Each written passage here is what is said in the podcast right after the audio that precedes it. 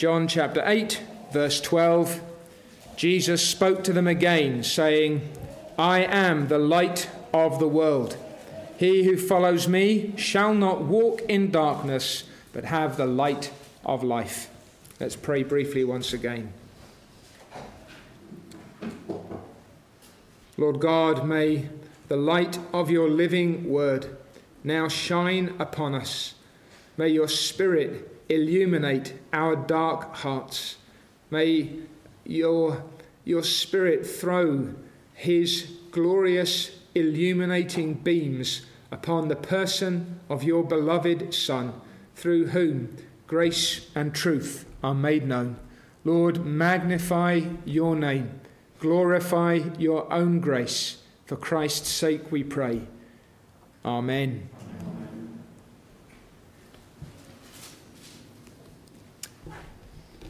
We're sitting in light.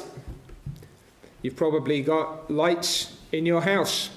Even if you don't put up Christmas lights, you enjoy the light. It's one of the first things you do when you walk back into the building at the end of a day. If you haven't been there, the lights go on. There'll be lights over the next few days, plenty of festivities. We went outside last night to stand in the light because it was dark and we wanted to be able to see. But away from all the lights and the festivities, men still walk in darkness. There is much physical and much spiritual darkness in the world. There are many places in the world today that will have no light. There is poverty, there is crime, there is war. How much light of any kind is in Gaza today? How much light in the eastern parts of Ukraine? How much light in Prague in the aftermath of the horrible murder, murders of the last few days? How much misery can you find within just a few seconds' walk of this church building? Behind some of the nice facades of the houses around us, there is much grief and distress. For many people, indeed, uh, this time of year can seem particularly dark because while there may seem to be light elsewhere, they feel the isolation, they feel the loneliness. It's not made any better by the fact that I think it was yesterday was the shortest day of the year this year, the equinox, walking in darkness. This is the language then of distress. This is the language of danger. When you go out in the darkness, you will take a light with you so that you can see where you are going. Ultimately, it can become even the language of death.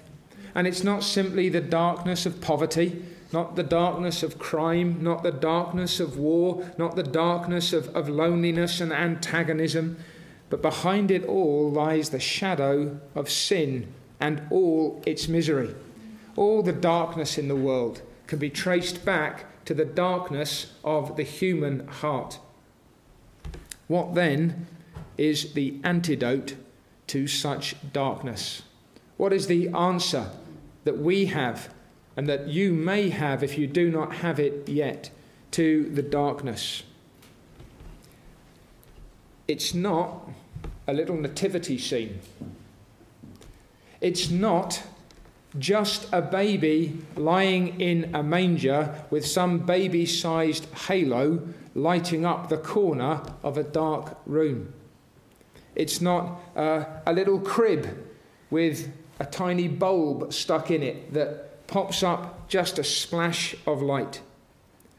If we restricted our hope to the coming of Jesus into the world, if we take a snapshot of nothing more than the birth of the Lord Jesus Christ, we have not properly reckoned with the light that has come into our darkness, the light that was prophesied by Isaiah, as we read it in chapter 9 and elsewhere in his prophecy, the recognition of Zacharias that now the day spring from on high has visited us The declaration of John, the writer of this gospel, and John the Baptist, that now the light of the world has come into the world.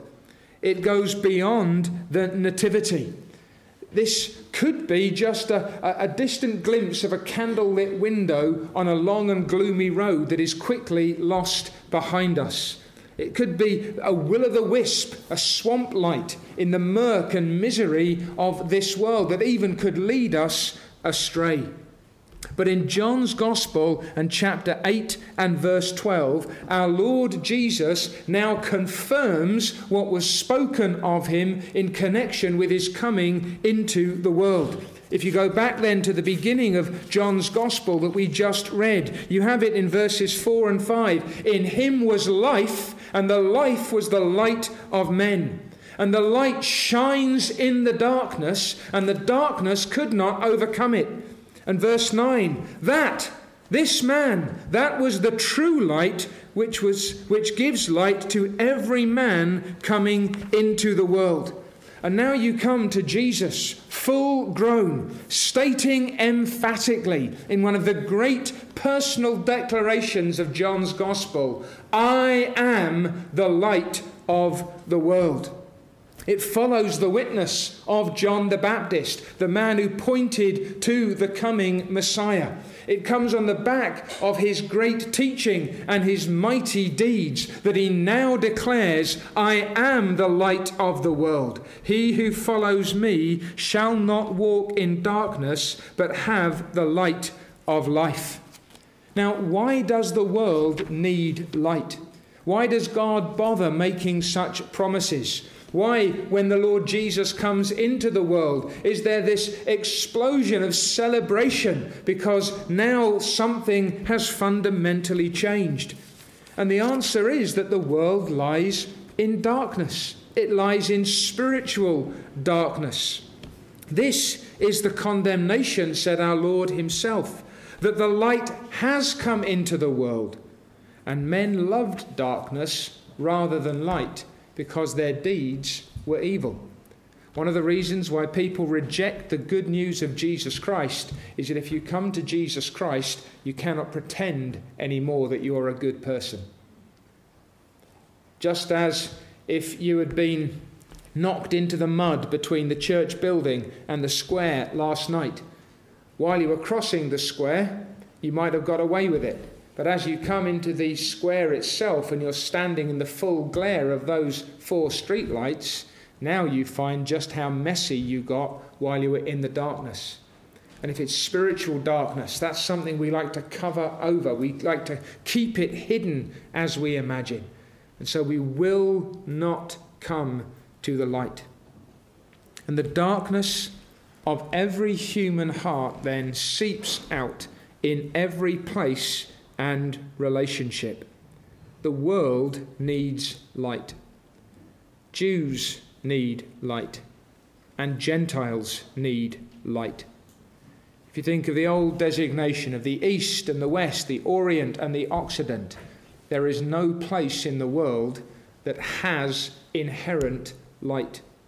If you think of the global North and the global South, both lie in spiritual darkness.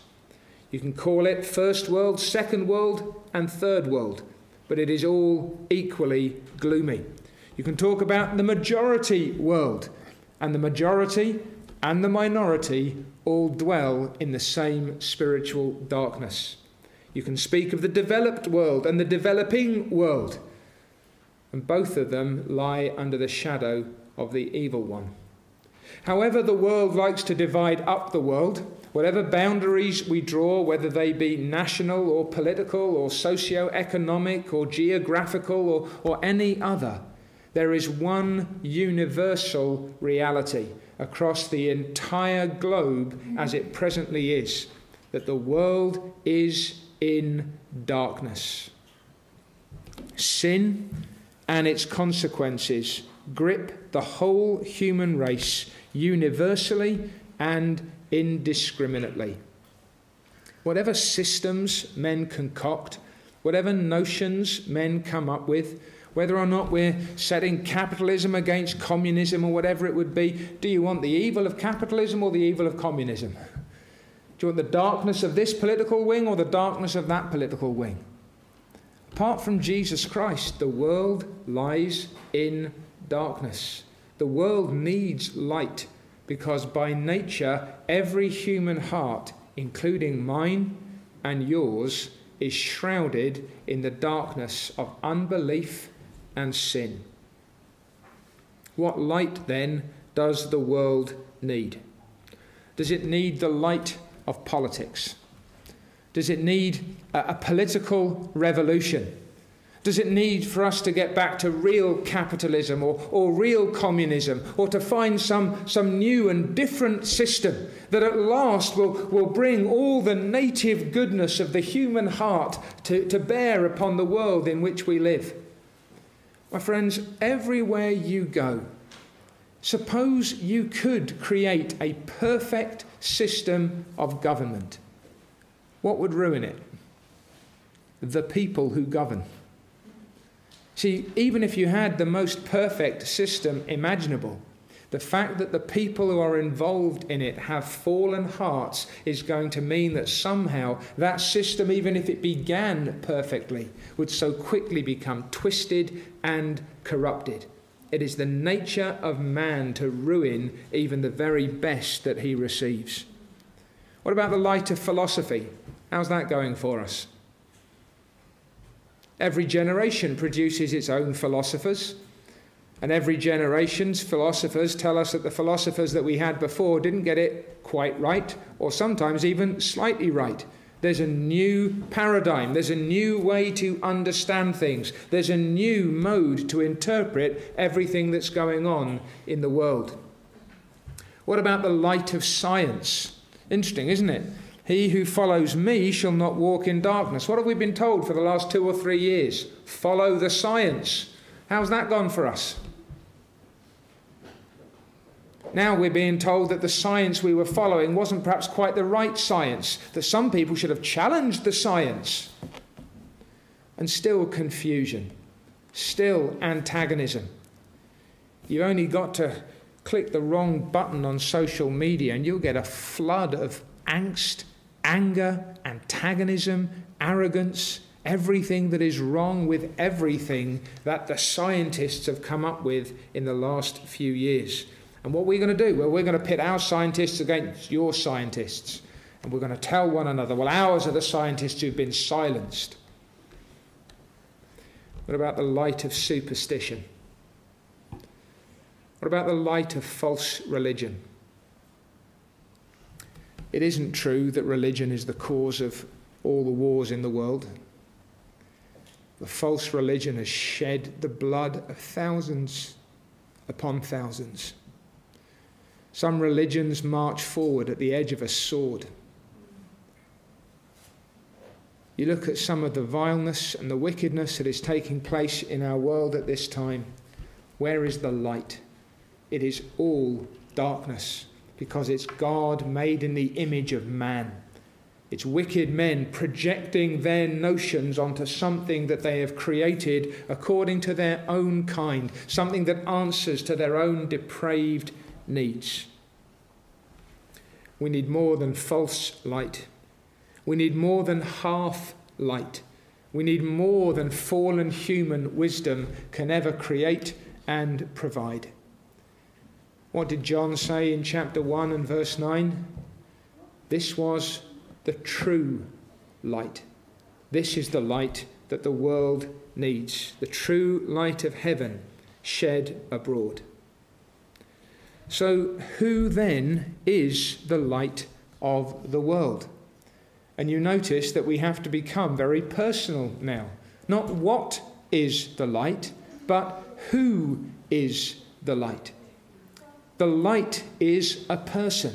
The light is none other than Jesus of Nazareth. So, if you go back to those uh, chapters that we read, those verses in Isaiah, when he's speaking of the mercies of God, the people who walked in darkness have seen a great light. Those who dwelt in the land of the shadow of death, upon them a light has shined.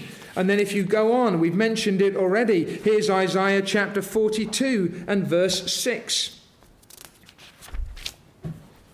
I, the Lord, have called you in righteousness, says God to his servant, and will hold your hand. I will keep you and give you as a covenant to the people, as a light to the Gentiles, to open blind eyes, to bring out prisoners from the prison, those who sit in darkness from the prison house. Or here's Isaiah 49 and verse 6. Indeed, says the Lord, it is too small a thing that you should be my servant to raise up the tribes of Jacob and to restore the preserved ones of Israel. I will also give you as a light to the Gentiles, that you should be my salvation to the ends of the earth. This is what Simeon saw when he understood that the consolation of Israel had arrived. Or you can turn to Psalm 36 and verse 9. Let me go back. How precious is your loving kindness, O God. Therefore, the children of men put their trust under the shadow of your wings. That's the brightest shadow you'll find in the Gospels. They are abundantly satisfied with the fullness of your house, and you give them drink from the river of your pleasures. For with you is the fountain of life. In your light we see light. Now, of whom were the psalmists, the poets, the prophets speaking? Jesus of Nazareth spoke to them again, saying, I am the light of the world all the promises that were sparkling in the darkness up to this point have now reached their fulfillment because the light of the world has come into the world. And without him, men walk in darkness. Notice the distinction that he makes. He who follows me shall not walk in darkness. What does that mean for everybody who does not follow Jesus Christ? It means that you are walking in darkness. It means that the whole pattern of your life, mentally, morally, spiritually, intellectually, emotionally, physically, is one of darkness in and from the heart. Without Jesus Christ, who is alone the light of the world, you are lost in the gloom of your sin, and you need the light of divine mercy to shine upon you. Where else will you see the mercy of God? Where else will you see the judgments of the Lord uh, illuminated by his kindnesses? Where will you see God just, yes, but a justifier also, outside of the light of the world, who is Jesus Christ? Without him, you walk in darkness, in the shades of death, but he is the light of life. He is the only one who can transform your last moments from hopeless horror into glorious hope. He is the only one who can enable you to live this life in anticipation of the life which is to come, with that life already at work in your soul. Without the Lord Jesus, you will be in the shadow of ignorance. You'll be groping like a blind man in darkness. But now the light of truth has come, and in him there is sufficient illumination. From his spirit there is power even to open the eyes of the blind. You do not know what is true until you look to Jesus Christ. And the arrogance of fallen man is to say, I know best you do not and you cannot know without Jesus Christ as the light of truth. The cloud of unbelief. Isn't that the problem? That men love darkness rather than light? That men cannot and will not see what God has said? A few lights on the Christmas tree at this time of year. Fair enough the light of the world? What nonsense. The light of life? I can live without him. What about the murk of slavery? The darkness of bondage to sin? the most heavily chained men and women in the world are those who boast of their own freedom. I can do what I want. Yes, yes, and you do. And in doing so, you show yourself a slave of sin. Because even your wanting reveals the fact that you are in the darkness of what Isaiah called the prison house. You thought of that? That you may think this day that you are free. And the very freeness in which you boast is the evidence of your being chained. What a tragedy. What are the weight of fear? There's an epidemic of anxiety in our society. There's an epidemic of anxiety in Christian churches. People live in fear, terrified of what may happen next. A constant underlying tension and distress, a bubbling under agitation. You do not need to scratch very deep in the lives of many of your neighbours, and you will see that there is something bordering even on panic that lies just beneath the surface because people do not know what is going on and how to live in this world. And it only takes one little nudge, and it feels as if their whole world is falling apart. If you're a Christian, you shouldn't be living like that, and you need not live like that, because against the darkness of fear, the light of joy and peace has shone upon you. All things are now yours, because Christ is yours and you are Christ's. And whatever the world may throw against you, whatever the flesh may try to do to you, whatever the devil may come against you with, you are safe and secure if you are following him. He and he only is the light of the world. Now, which of you would take a torch with you if you were walking out in the middle of the noonday sun in a cloudless sky. I don't need a torch. I have the light of the sun. And my friends, when we have the sun of righteousness shining upon us, we do not need the torches and the candles of human wisdom. How then may I have the light of the world? There aren't probably that many people here who would say, I like the dark. I like the dark. I actually do. I like going out where there are no streetlights anywhere. I like going out into forests and woods and turning off the lamps. And but even so, what do you do? What's your instinct when you're out in the darkness? Where do you look?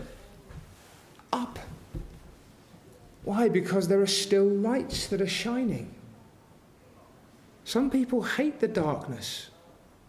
I don't always love the dark. You know, grown ups still get nightmares. You know, there are times when spiritual oppression and distress can come upon you in the night hours. What do you do, grown ups? Children, just for your consolation, so you know it's not just you. What do you do, grown ups, when you wake up afraid in the dark? Click. Don't you still turn the light on? Don't you still reach for a torch or a switch or whatever it may be? and the darkness flees away. How may those who walk in darkness have light? I am the light of the world. This is the man. He who follows me shall not walk in darkness, but have, shall possess enduringly the light of life. If you would no longer walk in darkness, then the simple answer is to follow Jesus. What does that mean? It means to trust this person.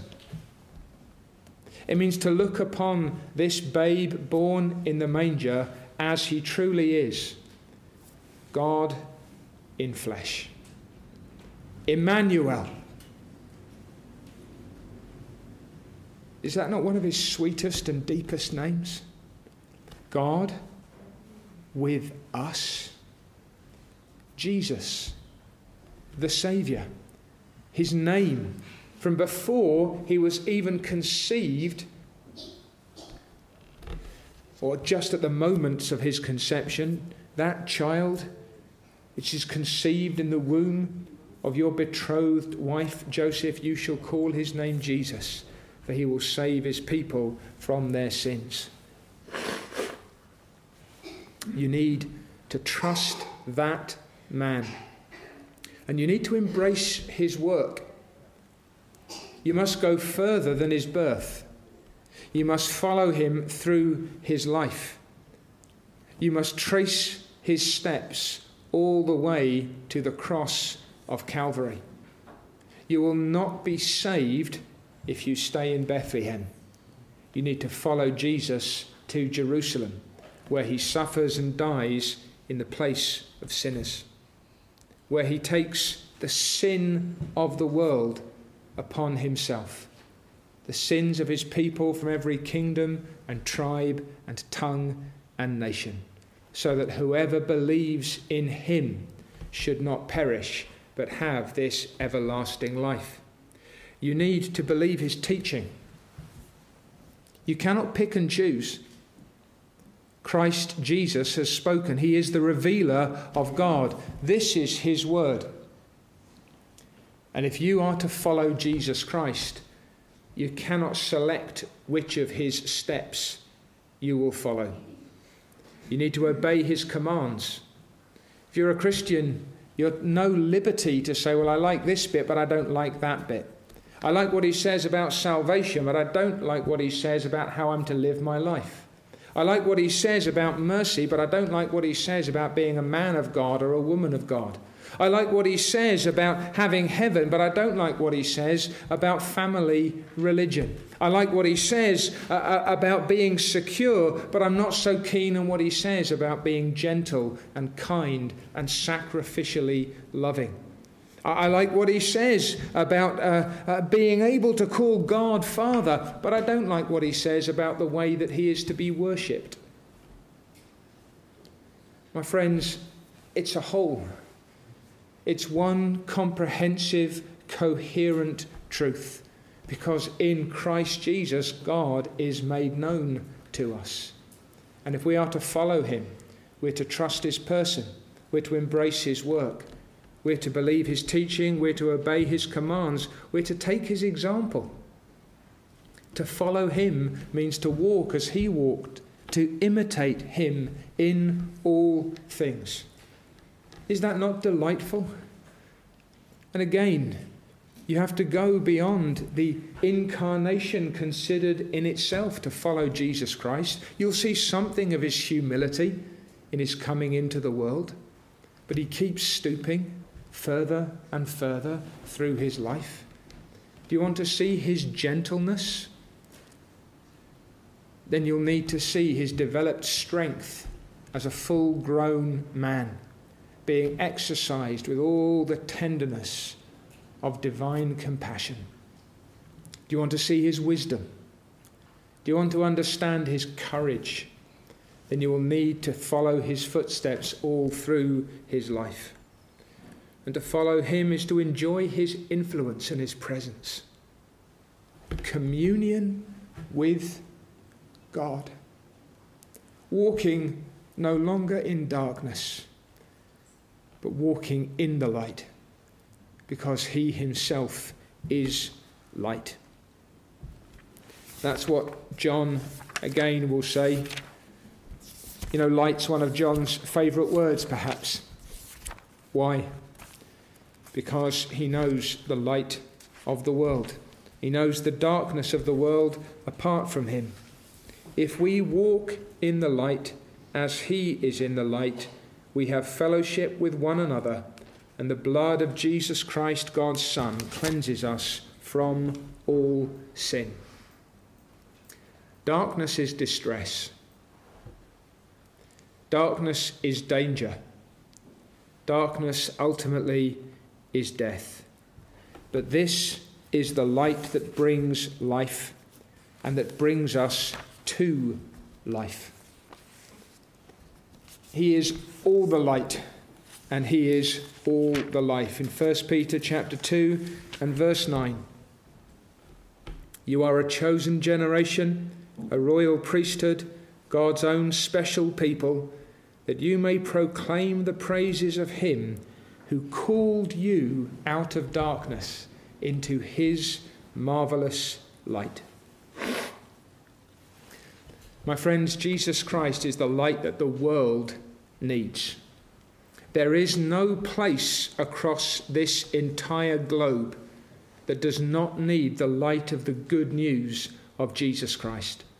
That is why the great missionary endeavors of the past have involved believers from whatever place the light has already shone, taking that light into the darkness of the world. And still, there are dark places.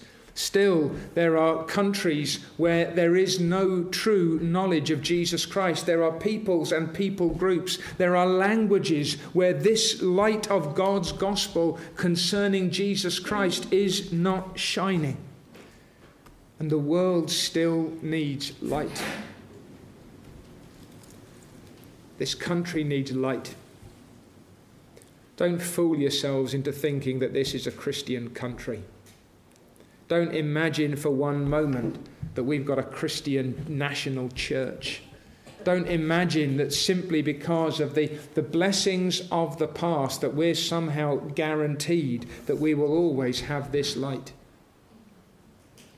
You don't need to go very far. Or you could go to the very ends of the nation. You look in the highest places, you go down to the lowest places. You open the doors of the homes. You open the doors of a man's lips. And what will you hear and see?